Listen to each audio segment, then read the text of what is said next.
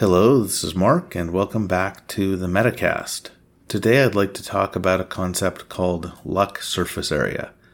It was coined by Jason Roberts, who is a co-host of the tech podcast called Techzing, and it's pretty interesting that the person who coined the phrase is also a ridiculously lucky person, at least from what I've pieced together from meeting him once and listening to his various stories on the podcast over the past 10 years.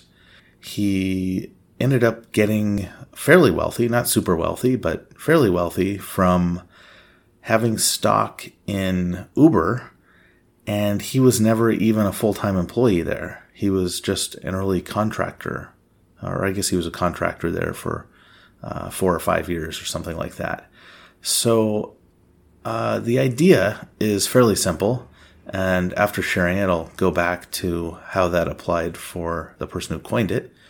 The idea is, quoting from Jason, "If there's one thing I've discovered in recent years, it's this: the amount of serendipity that will occur in your life, your luck surface area, is directly proportional to the degree to which you do something you're passionate about, combined with the total number of people to whom this is effectively communicated. It's a simple concept, but an extremely powerful one, because what it implies is you can directly control the amount of luck you receive. In other words, you make your own luck." And he wrote this long before he ended up finding the massive amount of luck he did with Uber. The reason he said something that you're passionate about is because if you pour energy into a passion, you develop expertise. And that expertise has real value. If you're an expert at something, you can produce something that's objectively better than you could if you were working on something you didn't care as much about and you never developed that level of expertise. The second part about communicating with others or effectively communicating with others is that if nobody knows about the great work that you're doing on your own, or only a few people know, maybe your employer knows, but nobody else does, just from a game theory perspective, you're not going to have very many opportunities for negotiating a better salary or for, the sorts of benefits that usually go with doing great work.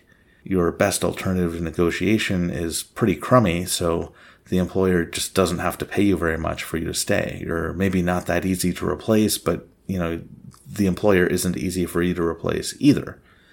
On the other hand, if you just tell lots of people about what you care about, but you don't actually put any work into it or get that good at it, that is also pretty much useless. You're just a big talker, and that may even harm your reputation over the long run.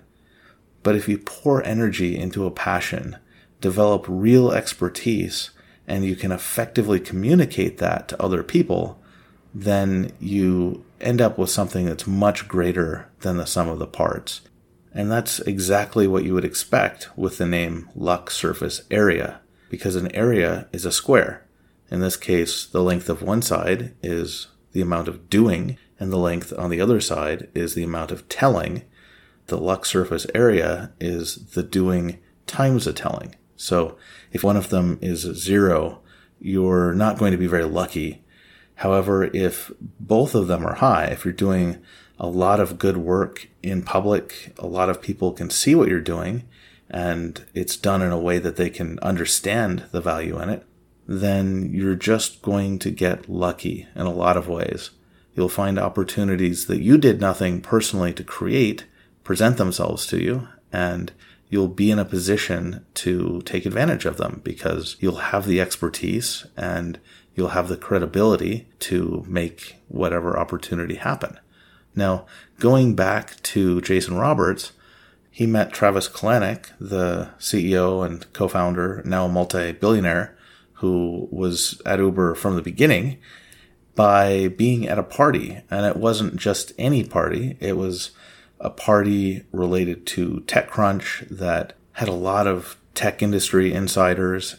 There was a fireplace at the party, and he was, I guess it was a house party, and he was out there where people would go warmed their hands, and different people sort of cycled through that area.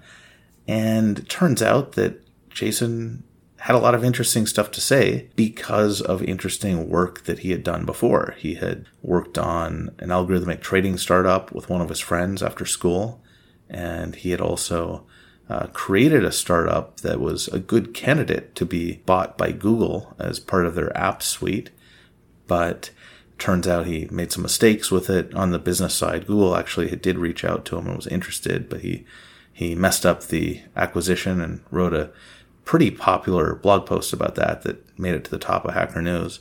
He just did a good job of communicating, one, that he was passionate about the technologies that he had worked with, and two, that he had the skills. He wasn't like looking for a job or anything at the party. He already had a job, or he was a contractor. But because of the combination of the doing and the talking, people were interested in staying in touch with him, and Travis Kalanick stayed in touch with him, and I think they talked on the phone several times over the next year or so. When he was starting Uber and hiring people, he reached out to Jason to be CTO, probably because he had communicated both a passion and an ability around building real-time systems, and probably to a degree even more than what Uber needed, because if you're doing algorithmic trading, it's really about who has the fastest transaction time.